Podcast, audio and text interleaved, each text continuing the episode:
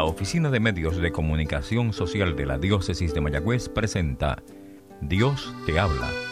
Hoy es su día.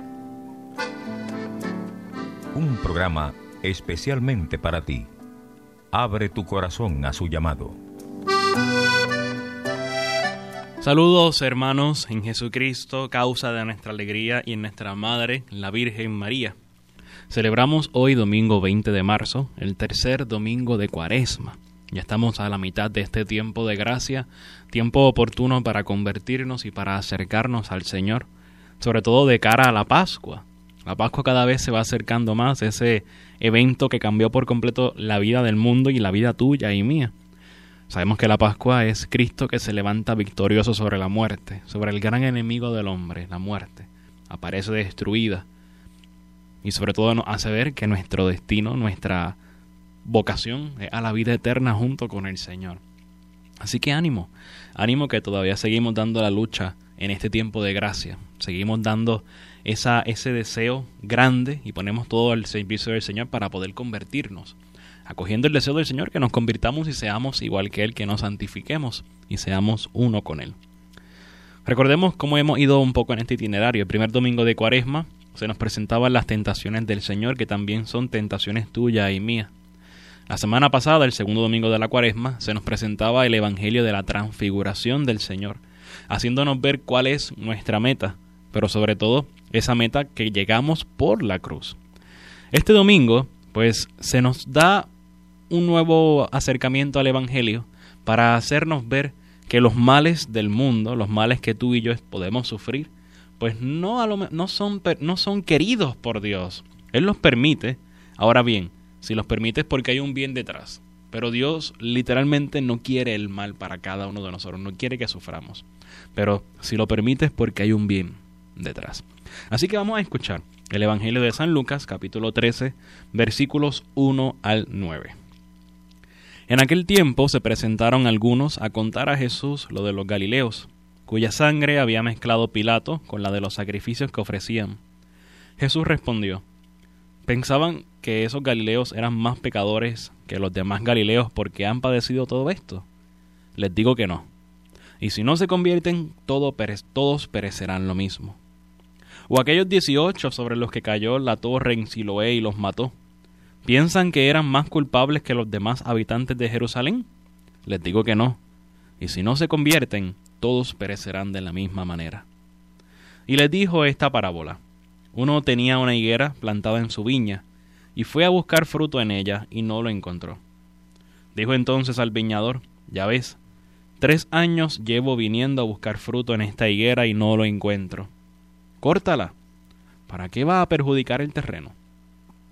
Pero el viñador respondió, Señor, déjala todavía este año, y mientras tanto yo cavaré alrededor y le echaré estiércol, a ver si da fruto en adelante.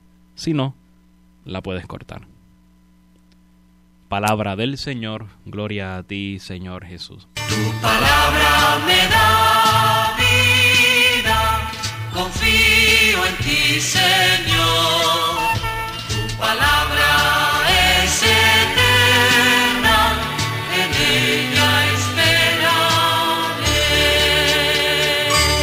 Fíjate cómo comienza el relato, haciendo ver dos grandes desgracias que ocurrieron en el tiempo de Jesús ahí en Jerusalén. La primera parece que fue como un tipo de matanza que hizo Pilato, el procurador romano en Galilea. Y lo hizo en el templo mientras los judíos, los galileos, ofrecían los sacrificios.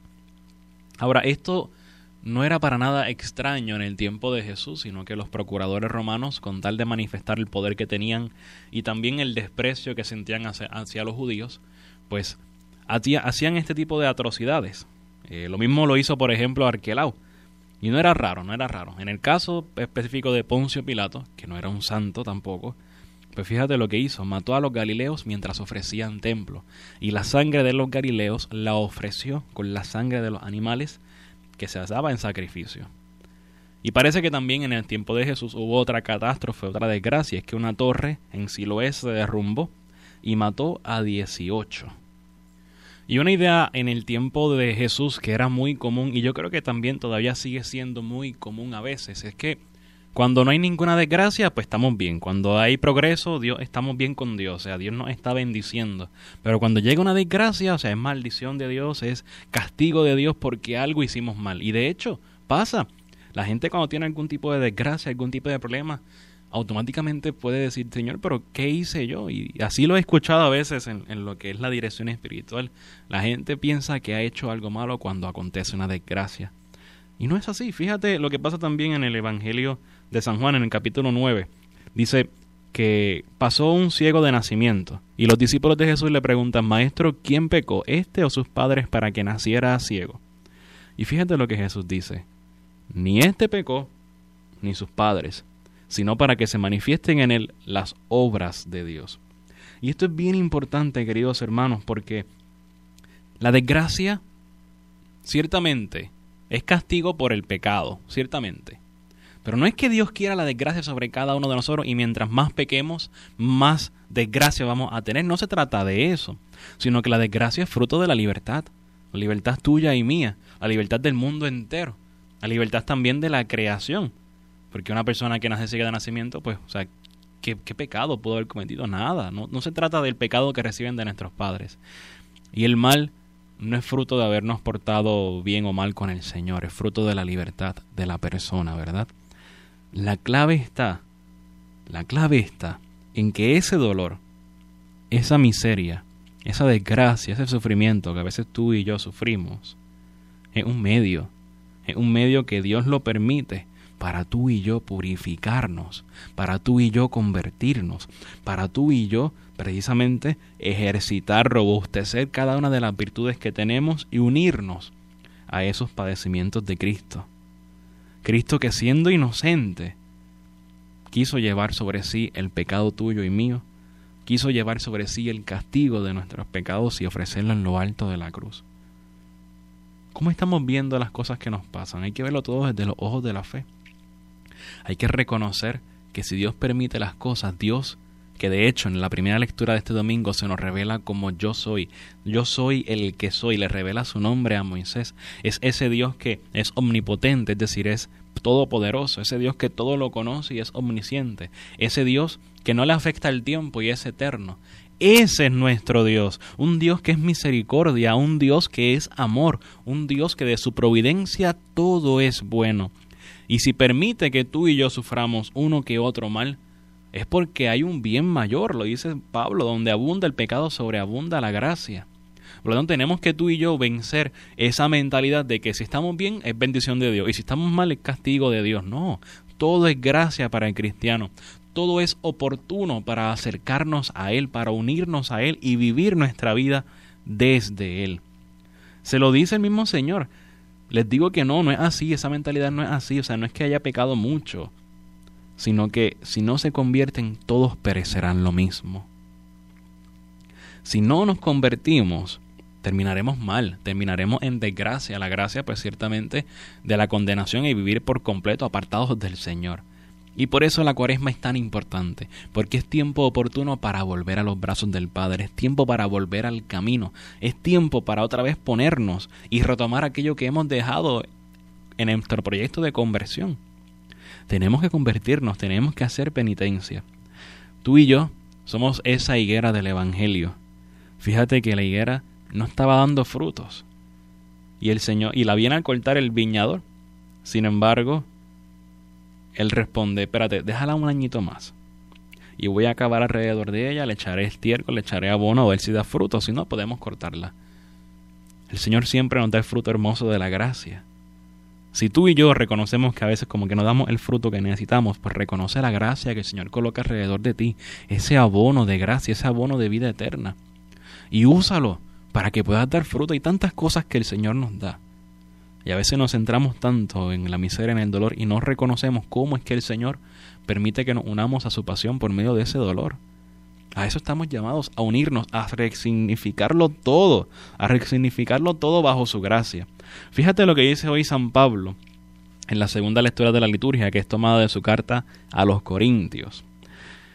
No quiero que ignoren, hermanos, que nuestros padres estuvieron todos bajo la nube y todos atravesaron el mar y todos fueron bautizados en Moisés por la nube y por el mar. Y todos comieron el mismo alimento espiritual y todos bebieron la misma bebida espiritual. Pues bebían de la roca espiritual que les seguía y era la roca, era Cristo. Pero la mayoría de ellos no agradaron a Dios, pues sus cuerpos quedaron tendidos en el desierto.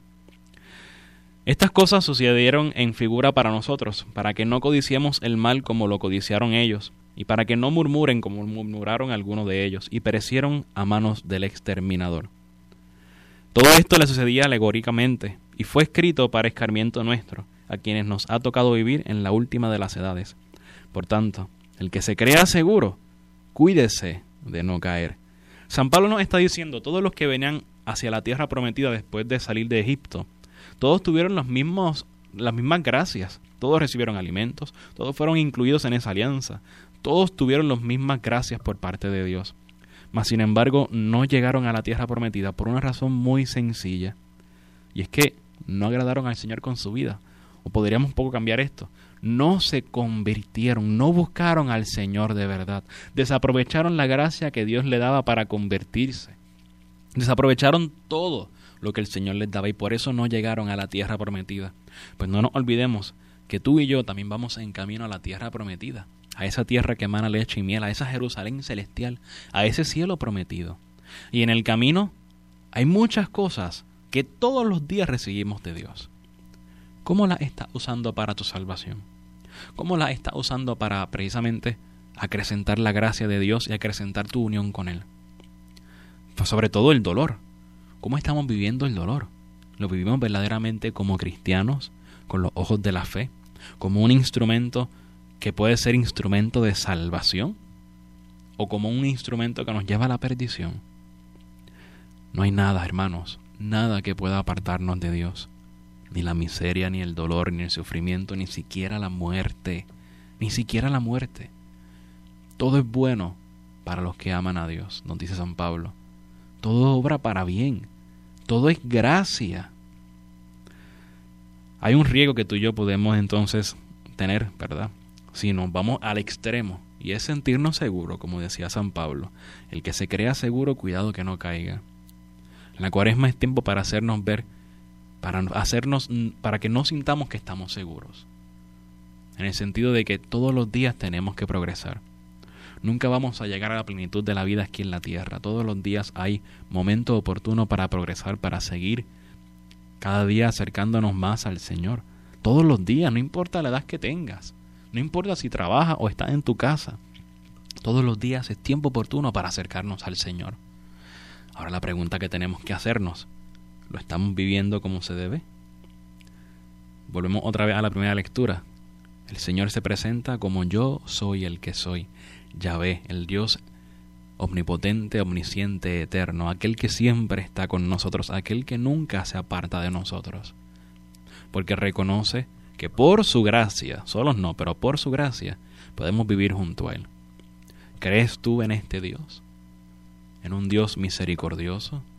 ¿O es un Dios vengativo lo que tiene en la mente? ¿Un Dios que solo quiere el mal para ti? No puede ser eso. Nuestro Dios es un Dios misericordioso, es un Dios que quiere lo mejor para cada uno de nosotros, es un Dios que procura tu salvación y la mía, y que desea ardientemente estar junto a nosotros. Pues ¿cómo respondemos en este tiempo de cuaresma? Aún queda tiempo, aún quedan unas semanas para celebrar la Pascua. Retoma esa penitencia, retoma ese ayuno, retoma la limosna, la oración, retoma la vida junto a Dios y vamos a ponernos nuevamente delante de Él. Vamos a poner mano, vamos a meter mano en este proyecto de salvación con la gracia, contando con la gracia, porque solos no. Hay tiempo, y todo este tiempo es tiempo de gracia. Pues vivamos bien la cuaresma. Vivamos una cuaresma intensa, para que así sea una buena cuaresma, y de este modo nuestra Pascua sea buena, sea una Pascua divina, sea una Pascua donde verdaderamente nos unamos al Señor por siempre. Así que ánimo, Dios te habla, Hoy es su día. Te habló el Padre Christopher González. La Oficina de Medios de Comunicación Social de la Diócesis de Mayagüez presentó Dios te habla. Hoy es su día. Comentarios o sugerencias pueden ser enviadas a mecomayagüez.gmail.com o al apartado 2272 en Mayagüez, Puerto Rico 00681.